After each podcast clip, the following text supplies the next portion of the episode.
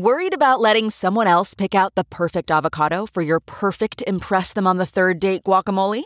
Well, good thing Instacart shoppers are as picky as you are. They find ripe avocados like it's their guac on the line. They are milk expiration date detectives. They bag eggs like the 12 precious pieces of cargo they are. So let Instacart shoppers overthink your groceries so that you can overthink what you'll wear on that third date.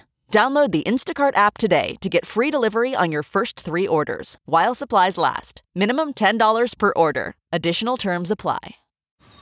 Man, that sunset is gorgeous. Grill, patio, sunset. Hard to get better than that. Unless you're browsing Carvana's inventory while you soak it all in.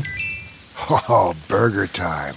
So sit back, get comfortable. Carvana's got thousands of cars under $20,000 just waiting for you. I could stay here forever. Carvana, where car buying meets comfort, meets convenience. Download the app or visit Carvana.com today.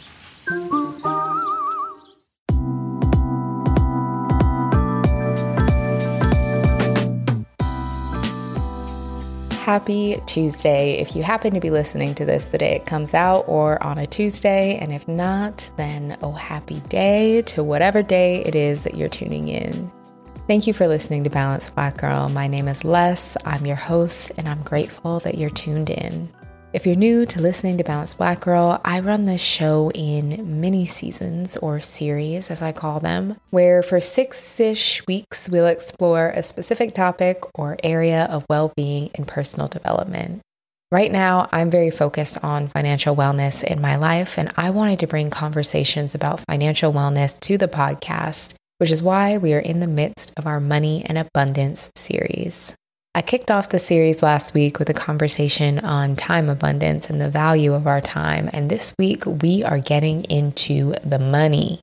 So I don't know about you, but it feels like every time I turn around, there's another headline about money, whether it's about the stock market being down, the potential for a recession, student loan forgiveness, inflation. There are just so many things vying for our resources at the moment. And we're simply not in a time where we can bury our heads in the sand and avoid our finances. We can't be out here spending and not checking our accounts and statements to see where we're at. Not when gas is looking the way it is, when groceries and rent are sky high. We have to be engaged with our money, especially if we want to be financially well. And that is what today's episode is all about. The habits we have around money are incredibly important, whether you have a lot of money or a little. Like someone could have all the money in the world, but if they don't have sound money habits or don't treat their money with respect, it's not going to go very far. So, starting with where we are and honing in our financial habits is a skill set that can pay dividends, no pun intended. This is why I was so excited to talk to today's guest, Dyana King. Dyana is the founder of Money Boss Mama, a personal finance company that helps single moms improve their money habits so they can pay off debt and build their savings.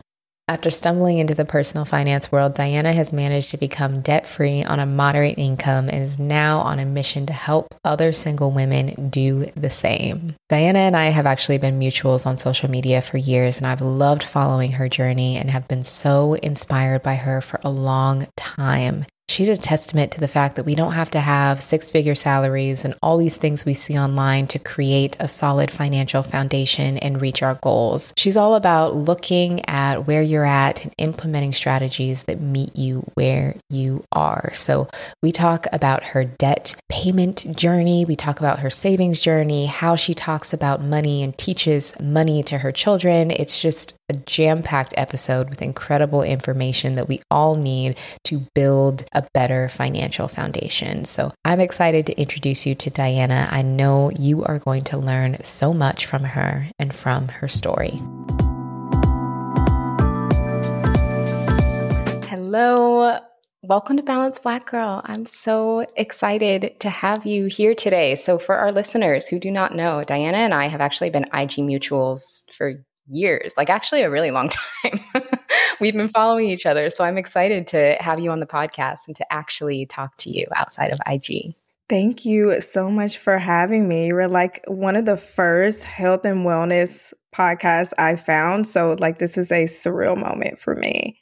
Oh, I appreciate that so, so much. Thank you. So, this current series on the podcast is all about money, and we're talking about the intersection of well being and money. And as I was putting this series together, you're one of the first people I thought of because I've loved following your journey over the last several years and just feel like you have an amazing way of teaching people and encouraging people your your financial resume is like incredible. I have it here. So you've paid off $35,000 in debt. You have saved a 6-month emergency fund, which is amazing. Got your net worth to 76k and counting as a single mom of 2. All amazing amazing stuff. So I'm excited to share with our community here how you did it and your advice for other people who are looking to to be a little bit more mindful of their finances. Yeah, so I'm excited to chat. Let's get to it. Yes, absolutely. So I would love for you to kind of start at the beginning to tell us a bit more about your money story, your debt free journey, kind of how you got started and how you got to where you are now.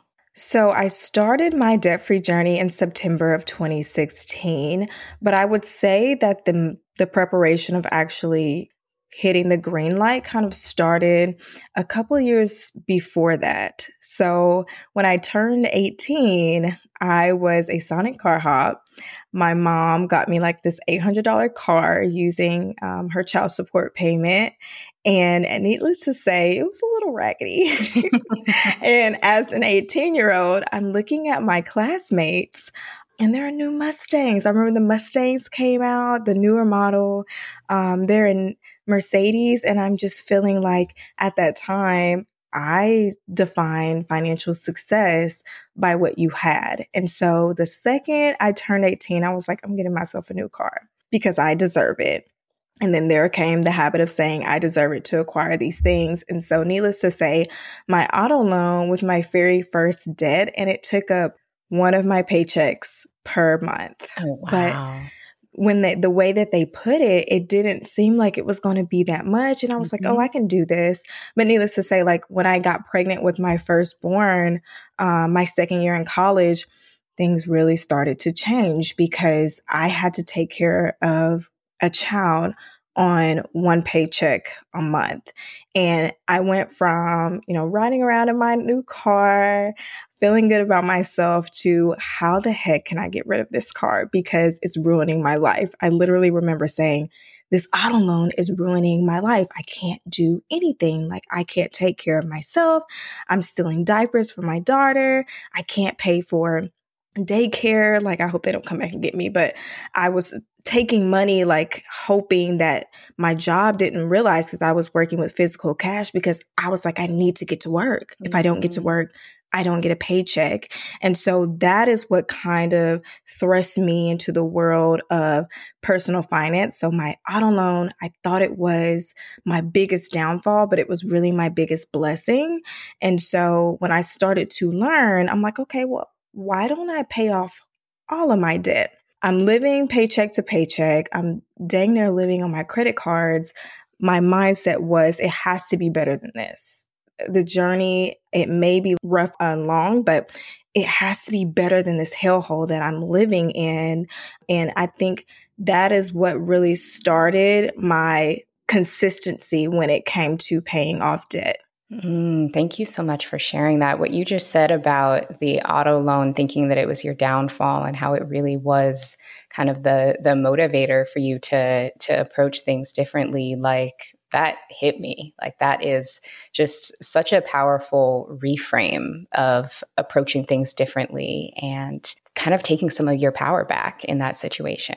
Yeah. And I get um, a lot of people that are like, I'm bad with money or I'm just stupid with money. I make stupid decisions, but they don't realize if you didn't make those decisions, you wouldn't know what you know now. Now you know what not to do. You kind of, kind of like a child, you have to let them go through the motions of life because you can tell them all day long, but it's not until they actually get in and experience those things that they gain that wisdom. And then now they know how to move better. Now they know what to do and what not to do.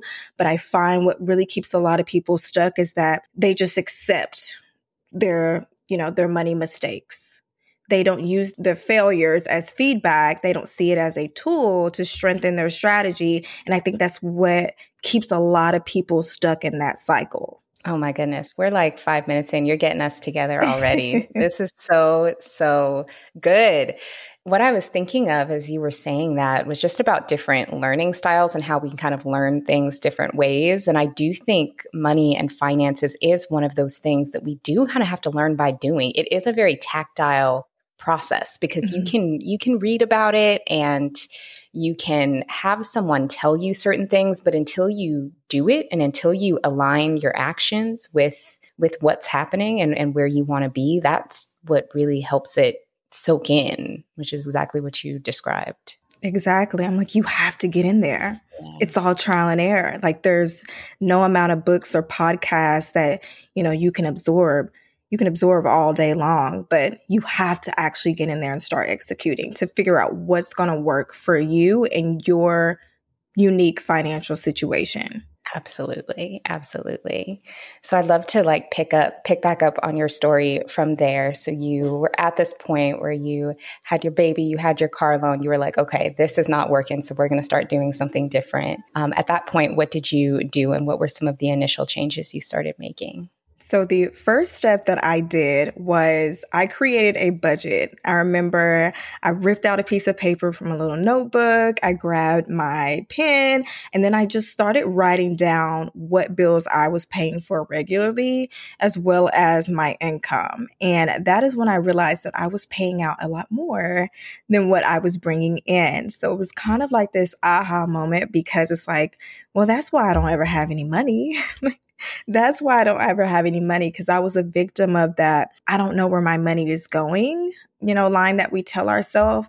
So I know I would get paid and I would pay my bills, but because I wasn't strategically telling the rest of my money what to do, it was going to food, mainly food, but you know, other things like clothes. And so that was step one. And I know a lot of people turn their nose up when someone says budget.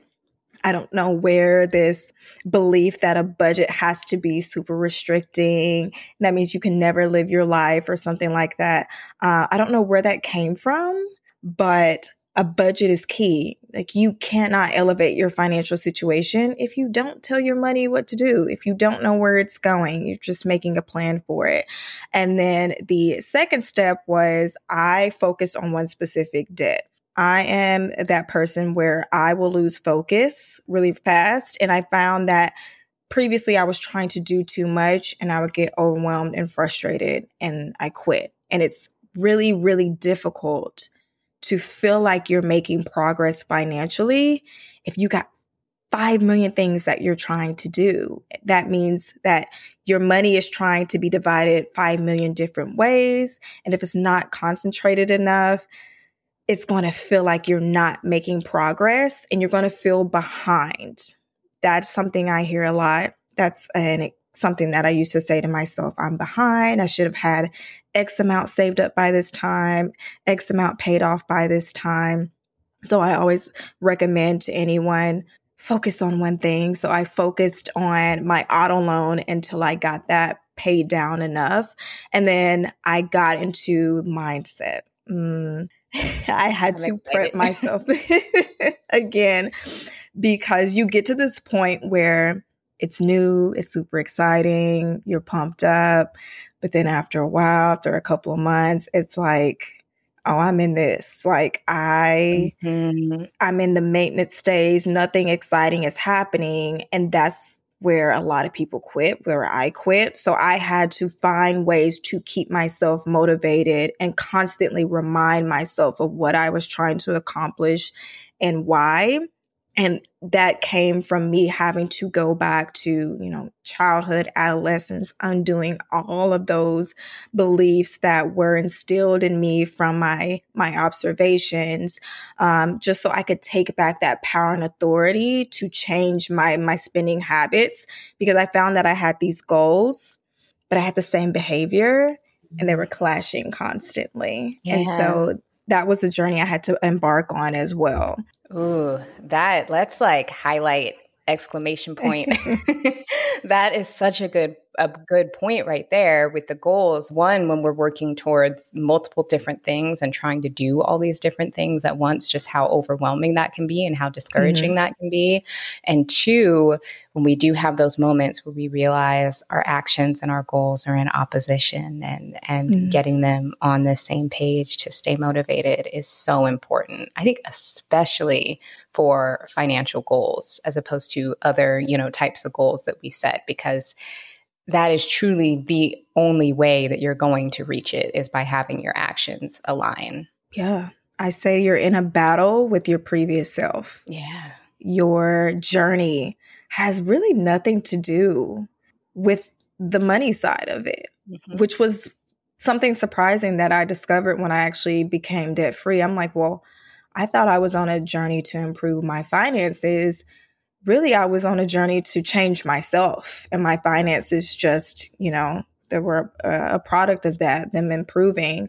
I had to change myself. You're in a constant fight with your previous self and the self that you need to be to hit these financial goals. Yeah, and a lot of um, deprogramming and working through different mm. conditioning. When you were describing about how when you went to school and having these classmates who had these like fancy cars, I could relate so much. My when I went to college, I went to college with a bunch of very rich people, and I was like, "How did I end up here?" But for a lot of us, that that conditioning is that to have things is a, a, status of either success or wholeness. And mm. that can be really hard to work through that and to start to value different things. It does take a lot of like rewiring our brains and rewiring our values. Exactly. Me now, I always say the the Dyana of six to eight years ago, she would scream if she saw me now. she would scream. Like um, I, I had to strip myself down completely throughout my entire debt-free journey because I couldn't afford, you know, to get my hair done. I couldn't afford all of the fancy clothes and shoes that I had. I had to face the person in the mirror and be okay with her without hiding behind all of these things. And I think that was the toughest part of the journey. It's not the strategy that you're using. It's not the budget is you actually like you were saying, unlearning all of these things and being okay with who you are in the mirror in your rawest, truest form without hiding behind the things that you thought that you couldn't live without before. Yeah. Woo. Woo. that is the hard stuff. But so true. What you're saying is so, so true. And that is the stuff that is a lot harder than making the budget and mm. sticking to the budget because those things aren't hard, but it's what your mind tells you while you're trying to stick to it that's hard. Yeah. And it's like we get so caught up in that. I find that people they they stall their progress because they're like, well, I don't know what what debt do I start with? How do I create this budget? You have to trust that you know mm-hmm. what's best for your unique financial situation because you do, but it's because that you have maybe made some money mistakes in the past. So you're constantly thinking that you're going to make the same mistakes and you don't trust yourself. But when you start moving your feet and actually give yourself permission to make decisions about your finances, you're going to start gaining that trust, right? Because it's like you're going in a contract with yourself. And the more you stay consistent, the more you're proving to yourself that you can be trusted. And then you kind of like let go of those past money mistakes that you made that you kept, you know, using as a reason to affirm why you can't do something if that makes sense. Oh, yeah, that's so helpful. Building that trust within yourself and forgiving yourself for those those money mistakes. I know that's something I've had a really hard time with, and I really just take what you just said to heart. It was very, very helpful for me. That's the hard part that we don't like to talk about. It's like it may be a lot easier to start with the budget mm-hmm. and you know the debt payoff than to actually do the internal work. So that may be why we focus so much on it. I may be speaking for myself, but it's kind of like you don't want to face what's going on behind closed doors. So as long as everything looks good on the outside, it's like we're going to close the door and we'll deal with that on our own time. That was me 100%. But I I say that my journey really didn't start taking off until I did the internal work because money management is all, I say it's all behavior. Normally they say about 80 20.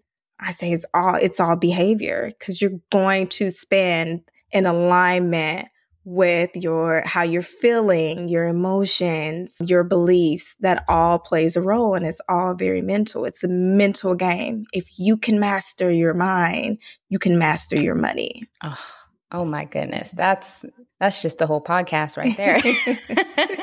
All right, episode, we're done. no, oh, that's so true. Because even I think about, you know, there's so many stories and examples. Like I like reading the Refinery 29 Money Diaries, that that mm-hmm. series. It stresses me out, but I do like to read it. And there's so many examples of people who actually make like a lot of money. I mean, more money than me. And I read through what they're doing with it, and I'm like, why the math is not mathing like why you make this but you're li- like what's what's happening but that that's that behavior aspect like mm. you can make mm. tons but if your behavior and actions don't align you can lose tons yes i don't know why we have this belief that if you're making a lot of money, you don't struggle financially or that your struggles aren't as valid as someone else's. I, the women that I've coached, they make like four or five times the amount that I make, but yet they're coming to me and they're trusting me to help them shift their finances. Today's conversation is sponsored by Open, and I cannot stop singing the praises of this app. This time of year, I start going inward to really refine my habits and practices. Maybe it's like a Virgo season thing or the start of a new school year, but I've been feeling called to really prioritize my mindfulness practices. And that's why I committed to doing the September challenge, taking breathwork, meditation, and yoga classes with Open. Open is a digital mindfulness platform combining breathwork, meditation, and movement, and it's my go to app to help me get centered when I'm feeling overwhelmed and need to reconnect with myself. I absolutely love the classes that are programmed on Open. The daily meditations are always exactly what I need to hear. They're short, less than 10 minutes, and so easy to follow. I always walk away from them feeling connected with my breath. Speaking of breath, can I confess that even though I've gone deep into the wellness space, breath work has always really intimidated me? It was just uncomfortable. I had a hard time getting into it, at least until I started taking breathwork classes on Open. Their classes are so inviting and approachable and easy to follow that it's really helped me get the amazing benefits breathwork has to offer. I love that we can become more mindful together because you can invite friends and family to take classes with you in the app, which is an incredible way to share mindfulness with the people you love. It's truly an all in one platform that I love turning to for yoga, meditation, and breath work, and I use it several times a day. It is such an important part of my daily routine. I would love to take a class with you, so join me on Open. Open is giving Balanced Black Girl listeners 30 days free when you visit open-together.com slash balanced. That's 30 days of unlimited meditation, breath work, yoga, and Pilates. You do not want to miss this. It's an incredible offer. So again, you can join me on Open by going to open-together.com slash balanced. Income, I like to emphasize that it matters, but it doesn't matter, right? Because you can't use that as a reason to stop you from going towards your goals. And a lot of us like to do that. We like to use reasons as, you know, as to why we can't go towards our goal. Well, I can't do it because I don't make enough money or something like that. I'm not going to get too deep into it, but you can accomplish a lot when you're strategic with your money. And I think that my story really got out there because I've never made six figures. I've never made six figures. The bulk of my journey, I was making around $33,000 a year. And then I moved up to about $50,000 a year the last two years. And I still was able to live life and accomplish my goals because when you get good at mastering your mind and you get good at mastering where you're putting your money, then you'll find yourself in a better position. It's just all about you having control and actually being in the driver's seat when it comes to telling your money what to do. You have money to maximize.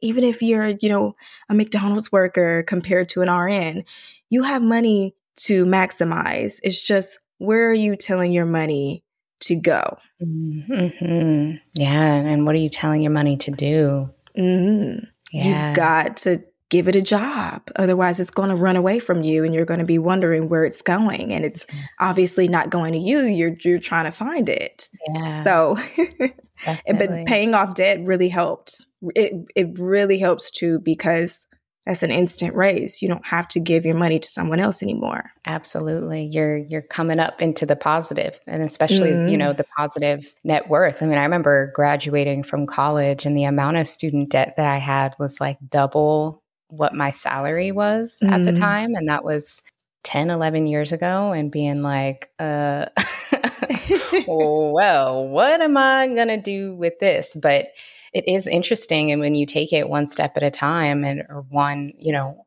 milestone at a time or loan at a time or whatever what is possible and i was really proud to have paid off most of that before making a six figure salary as well similar to what you were saying that it's possible it sometimes just requires some movement and some creativity and and some the discipline and consistency i say that comes with it but like you have to be you have to have faith in yourself. You have to trust mm-hmm. yourself because yeah. in the journey, that's what it is. Like you're trusting yourself to get to this goal. But if you're not willing to let go of everything that you once used as an excuse to not go towards something, you're not going to get there because everything is going to be a reason as to why you should just stop. Like, see, I, I knew it wasn't going to work because mm-hmm. XYZ happened. Like, if you really have faith in yourself, even if something goes wrong, you still got your eye on the prize. And that was me from moving my feet in the beginning. When I started seeing progress, I'm like, okay, I can do this. Like it's giving me more and more fuel, the more debt that I'm knocking out. And so I went into debt about four to five times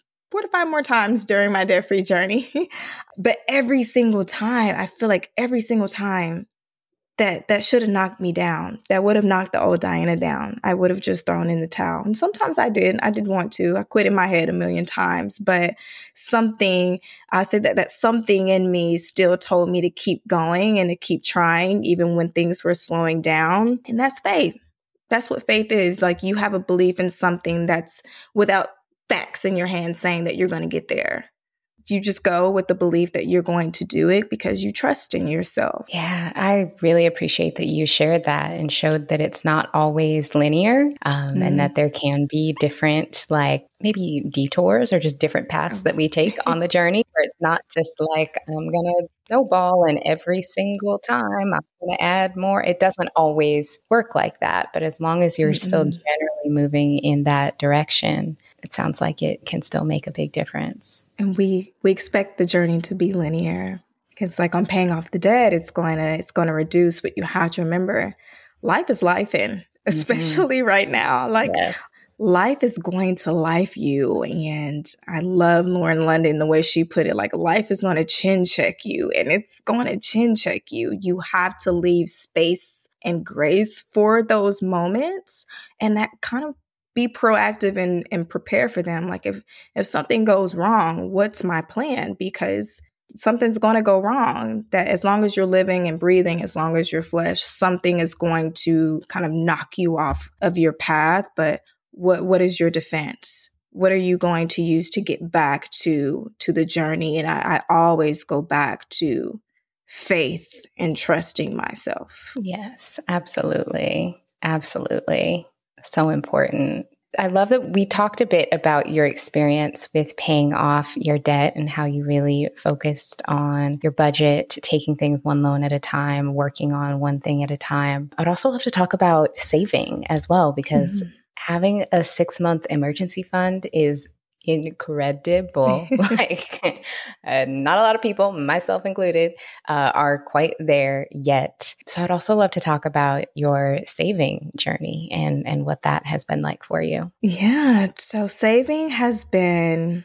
It's been. It's always been something that's that's very difficult for me or was very difficult for me. So I had to find ways to save that didn't really feel like saving. And I remember my first savings account was actually closed down. Mm-hmm. They sent me a little $5 check in the mail because I had transferred out of it so many times. Mm-hmm. I was mm-hmm. that person that would put too much money back because I would look at my account balance. I would feel ashamed and anxious. And I'm like, uh, I need to put money back. So I would put too much back and then I would, the walk of shame when you're going back into the teller line and asking for a savings withdrawal slip a couple of days later because you realize you need that money back. Like you haven't given yourself enough time to build the, you know, the discipline that you need to be without it.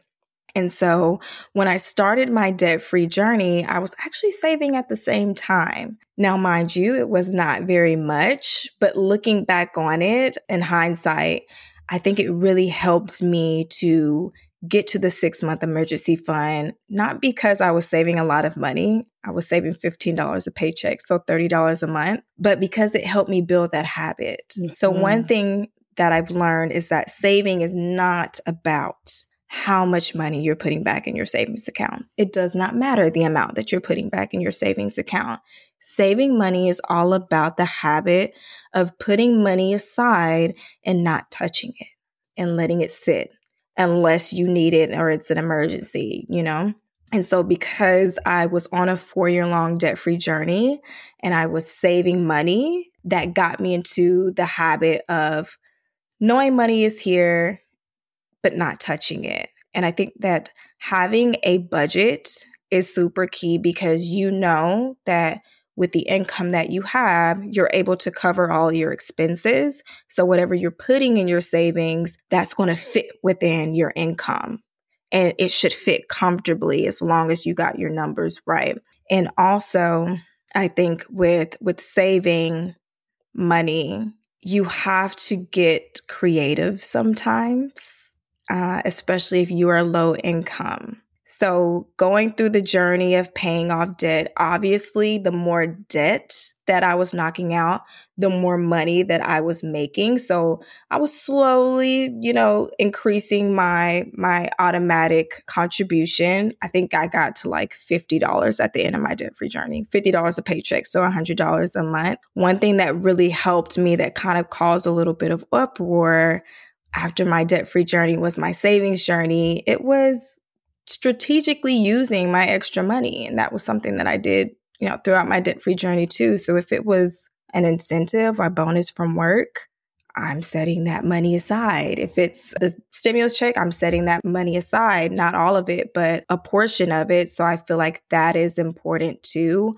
With my journey, it was a lot easier towards the end when I took saving seriously because of that habit, but also because, once again, I don't have any debt. So I can I can increase my contributions and I don't need it because you know I've gotten to the point where I don't really owe anyone anything and I keep my living expenses very very low.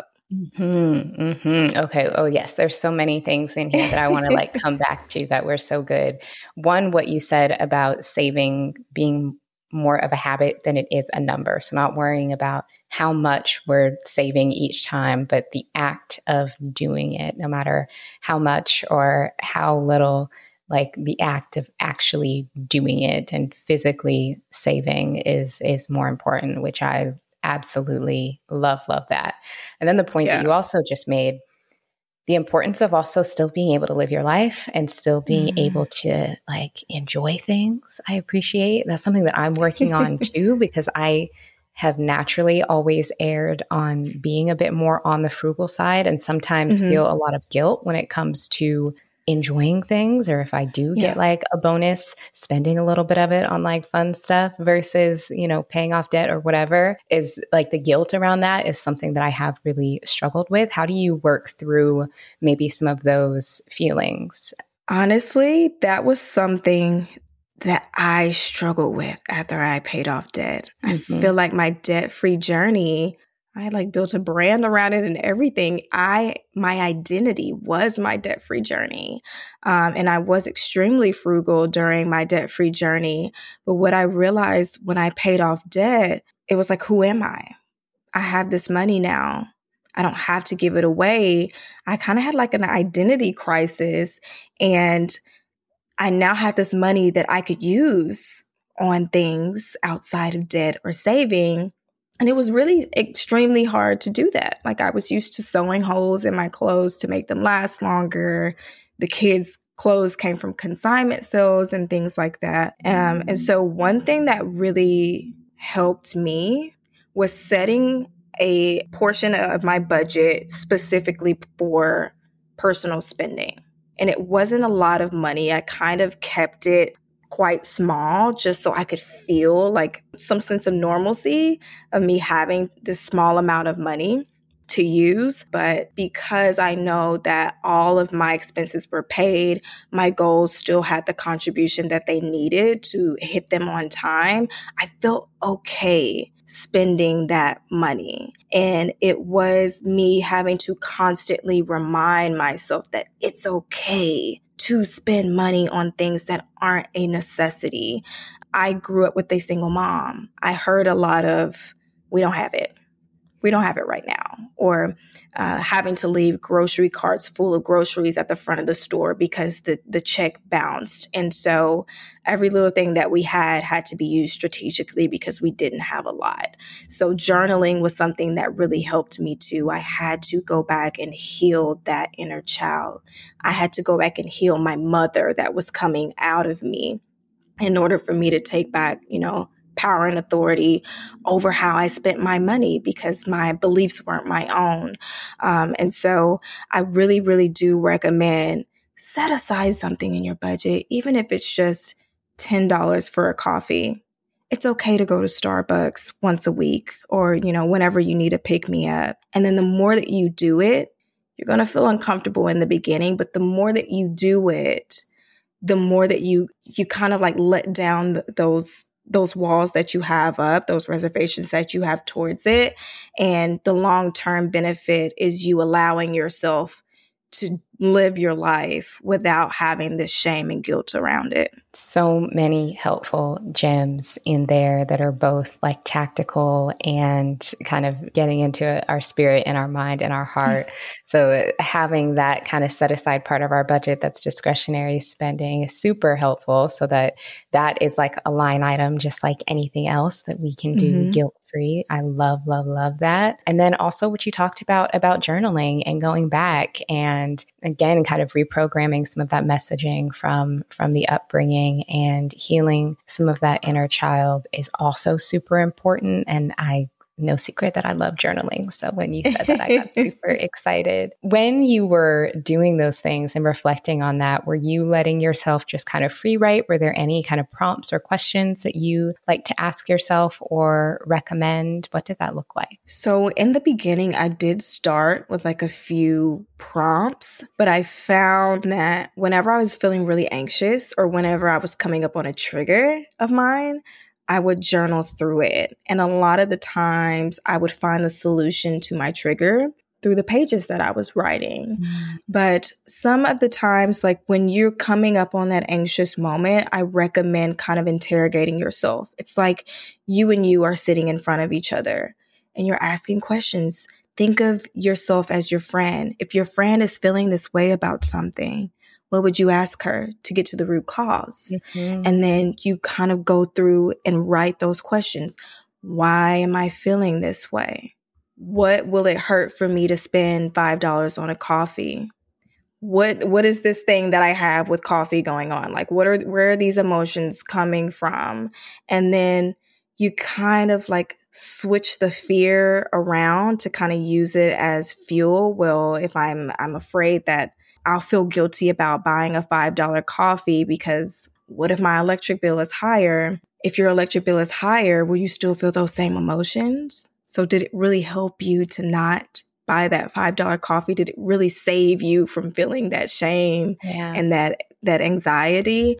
But I, I always recommend like just talk to yourself. If you have to talk to yourself out loud, do it. Mm-hmm. The questions that you would ask your friends, ask yourself and journal through it. And it kind of gives you time for your impulses to subside so you can like think logically before you go out and make a purchase. Yes. Oh my goodness. Okay. I'm going to, everybody gets homework who's listening. You're going to, tonight or tomorrow morning, you're going to go in your journal and you're going to start reflecting on that and just getting curious and asking yourself questions about how you feel about your finances the same way you would ask a friend. I love that. Love that approach. Necessary. Definitely. Most definitely. So I'm also curious just when it comes to you and your financial habits, are you do you like spreadsheet girly? Are you like an app girly? What does your money management look like these days? So I would say I've tried everything. So I've got my toe dipped in a little bit of everything.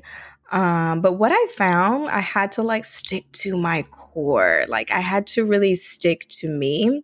So the apps, if you're a technology person, I feel like that would work. But if you're someone like that's hands on and you're more visual, it kind of takes like the intimacy out of it. Mm-hmm because mm-hmm. everything's being done for you. So I'm not an app person. I am a spreadsheet person 50 50. I kind of, I go between pen and paper and spreadsheet. So I use both of them. They're kind of like joint and holy matrimony. So I have my monthly budget in a spreadsheet just because I don't feel like doing the math. I want it to do the math for me. but then when it comes to like my paycheck and my money routine, I am a pen and paper person. So I'll check my account balances on pen and paper whatever needs to be moved around, I've got to do that on paper. But then it kind of helps to see what my total should be in that spreadsheet. So that's kind of how my my thing is right now. Love that. I also am like a very hands on person and I like going through expense by expense. Mm-hmm. Like, what was I doing? what was I thinking? Where were we at? What is this charge? I like doing that investigation.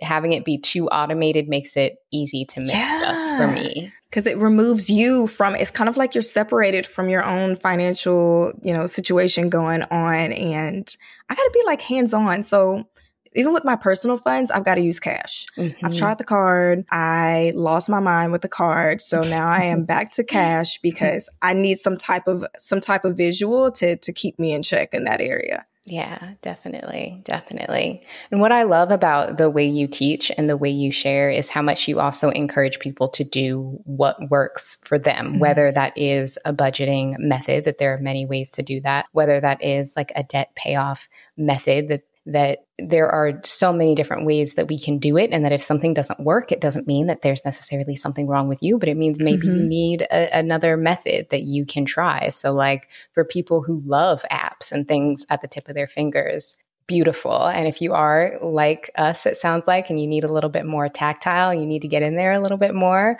um, then doing things manually could also be a great option. Yeah. I wish I would have had someone when I was like trying to find someone whose story looked like mine that said, just do what works. Yeah. I tried to teach people or get them to see that you have the tools that you need. You just kind of need to, to trust yourself. If something doesn't feel right, don't do it because it's not going to work for you. Your financial situation is your financial situation. And you should have the power and authority to say that this doesn't work for me or allow yourself to tweak uh, a money tip that you found online. Like you're not going to go to jail for doing it. Uh, I know that everyone has their thing, like, you know, as a especially as a creator online. Everyone has their strategy, but mine is just more so, girl, just do what works for you. Here are the tools pick what you need. And that gives them the confidence that they need to start making these decisions for themselves. Definitely. Yeah. And it, I think it also probably helps build that self trust, like we were talking about mm-hmm. earlier, where it's like not relying on this method or this other person's way of doing things to have the answers, but like taking what you need and finding the answers that work for you. Yes, 100%. So good.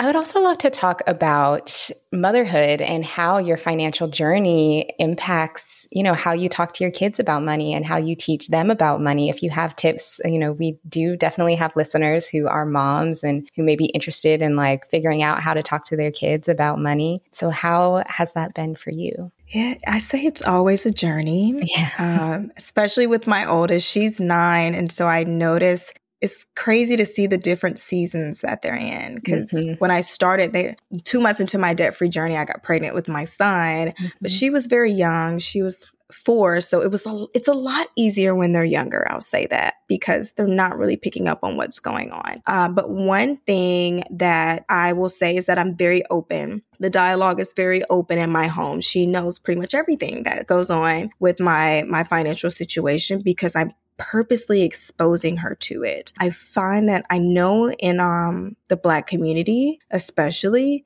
finances are very hush hush. It's kind of rude to talk about finances. There may be a sense of shame talking about finances, but you're really doing them a disservice because the world revolves around money. And yeah. they turn 18, you thrust them out into this world that revolves around money. And now they're struggling, like trying to figure it out. And a lot of us get trapped in this trial and error phase for so long. We miss out on the time that we need. Time is an asset to build wealth. Yeah. And so we're at the bottom of the totem pole, you know, when it comes to to wealth, to to home ownership. And I I'm not quite sure of it, but I think that that plays a role in it. So even when I didn't really know a lot, I'm still I'm not hip to all the financial lingo, but I would teach her as I was going. Whatever mm-hmm. you're learning, teach them as you go. You don't have to know everything. Just teach them as you go. And you want to bring it down to their age level. What is it that they're interested in that you can incorporate some type of money lesson into? When you're at the grocery store, you can let them compare prices. Tell them what the budget is. Let them compare prices and let them keep up with the total depending on how old they are. And one thing that I like to do with my daughter, she knows if she wants something, she's going to save for it. Like she's got to save for it. So visuals, kids are very visual. Color charts, they're free online now. They're amazing. Even if they're not saving up for anything, if you're paying off a credit card or something, bring them on that journey with you. Let them be a part of that goal and they can be the ones to visually like be hands on and color in the color chart. That's something that we did with my my debt free board whenever I was paying off debt. And I had a client her daughter was a teenager and she was actually the one that kept her accountable. So she was the accountability partner she allowed her to be in on the budgeting process and sometimes I'll do that with my daughter for budgeting for something in particular I will sit down and we'll create the budget together but um, she knew that her mom was budgeting and so she took her on the journey with her. And she was actually the one to tell her mom fast food is not in the budget. Mm-hmm. And I thought that that was amazing too. Kids are not always going to do as you do.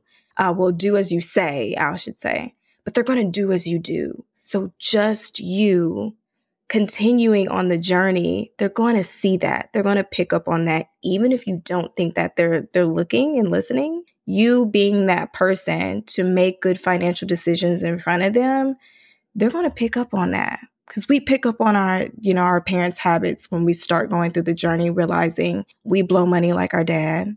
We say we don't have money like our mom. We have the scarcity mindset like grandma. So what do you think is going to happen when you when you start making better decisions? They'll pick up on it. Oh my goodness. There was so many good tips in there. I'm like, I don't even have kids yet, but I'm like, yes, I'm going to keep keep all of this in there. I love what you said about teaching them as you learn and not putting mm-hmm. pressure on yourself to be a financial guru before you talk to kids about it cuz they don't know what what are they going to tell you wrong? They don't know. They're learning as well. So, letting them learn along with you, I think is just so so good and such a great idea. Like the grocery shopping tip, love that. Just keeping them really engaged in it and mm-hmm. understanding the concept of money because I also had a similar kind of upbringing where I didn't feel like I necessarily heard money outside of the context of there not being enough for something. Mm-hmm. That was that was all only messaging about money that I heard for a long time is what there wasn't enough for, but not much exposure to like how we use it, how we manage it. And so giving them a really holistic picture of that I just loved the way you described it. When you said that, that kind of makes me realize we have a lot of negativity around money. Like we only hear about it as kids when we don't have enough of it or when we're spending too much of it. Yeah. Yeah. mm-hmm. I guess it, it's it's incredibly important to expose them to the good side of it. When you did save enough, when you did, you know, stick to your budget, just so money is not something that you run away from or it causes pain. It's it's something that's empowering. I think yeah. that's incredibly important. Oh my gosh, yes, especially for women and girls, I would say in also taking a very active role in our mm-hmm. finances whether we are you know teenagers adults partnered not being in the driver's seat when it comes to our money can leave women and girls so vulnerable to just so much hardship. And it's really really important that we're actively engaged in in the financial discussions. Absolutely. Like i had it, it was kind of sad how many women came to me, especially when I was starting to share my story, that were saying that they wanted to leave a situation or they're telling me, Hey, I'm trying to pay off debt, save money. Do you have any tips for me? Because they're trying to leave a relationship. Mm-hmm. And how I sit and think like, God, I could not imagine being trapped in a situation with someone all because I couldn't afford to leave. All because I couldn't afford to leave. Like we do our young girls a disservice by being tight lipped about money and, and thinking that they're just going to go out and buy, you know, marry a rich man or something. Talk to your daughters. Let them be hands on. Give them, it doesn't have to be an allowance. I know that, you know, everyone has their own values when it comes to parenting. Give them opportunities to earn so that what you're teaching them, they could be hands on with it so that it sticks, you know, but, but teach your young girls how to make their own money, how to manage their own money. There's so, so much power that comes with that because there's so many women out here that are stripped of their power solely based on them not having enough money to leave a situation that's not serving them. Oh, it's so true. It breaks my heart. I mean, financial mm. abuse mm. is so mm. so real, and is is the number one reason why a lot of people in abusive situations don't leave. Is is because they can't afford to. And I think the, as much as we can educate and empower and support ourselves and one another to not be in that situation and to have ways out of those situations, the better. Because it is just it breaks my heart absolutely breaks my heart. We're shifting. Yes. I love to see the shift out here. So yeah. we've just got to keep pushing. Definitely. More conversations like this, talking openly, talking openly about it is so important. I thought it was so crazy how everyone would always tell me, "Thank you for being transparent." And I'm like, "Why does everyone keep saying that? like is there no one else out here talking about it?" But I've been in the community for so long, that's my norm that I didn't realize that no, it's not really being talked about. Yeah. Enough. Mm-mm. It's not. And it's something that I hope through continued conversations like this changes just through those open open talks about it. Absolutely. So Dyana, this was so helpful. It, I feel like you just gave us so many gems on gems on tips. Like this is going to be one of those episodes that I'm excited to refer back to. What's next for you? How can our audience work with you? Um, how can they follow you? How can we support you? Yes. So, well, my main platform is Instagram. That's my BFF. That's at Money Boss Mama. I'm also on YouTube. That's Dyana with the Y Marie. So you can join my community on YouTube. I, that is more so showing you how to manage your finances in real life. So, vlogs and things like that. So, you can actually see me applying the tips that I share with you on Instagram. Um, I also have a, a seven day spending challenge. It's just a mini course to help you go from emotional spending, being out of control, very impulsive, to controlled spending. I am a recovered shopaholic, so I am walking you through that process. Um, and very soon, we will be doing one on ones again. So definitely DM me, shoot me a DM. I am always responding back. Amazing. So much good stuff. So we'll make sure that we have your IG, your YouTube, and the spending challenge linked in the show notes to make it easy for people to find you and learn from you. Thank you so much. Again, this was so helpful. I really appreciate it. No, thank you so much. I was like, this is Les. thank you for having me. This was a blessing. Oh, thank you so much for joining me. I mean, isn't Dyana amazing? Talking to her really inspires me to stay on top of my finances, to check out my numbers, and to have a strategy with spending and saving. Head to the show notes to connect with Dyana to check out our budgeting templates and our episode resources that we talked about in today's episode. Huge thanks to our sponsors this week, including Open, my favorite meditation app. If you haven't yet, definitely head to the show notes to get your free 30 day trial to Open. Their classes are life changing and an amazing way to kickstart your mindfulness journey. We always have our discount codes from our amazing sponsors linked in the show notes, so head there because they are hooking you up each week. Next week, we're talking about having a healthy money mindset and becoming recession proof. So hit the subscribe button so you can tune into the episode as soon as it drops. If you like this episode, make sure to leave us a rating and review on Apple Podcasts or Spotify. It goes such a long way in supporting the show, helping us get our amazing guests, and spreading the word. So thanks again for tuning in, and I'll talk to you next week.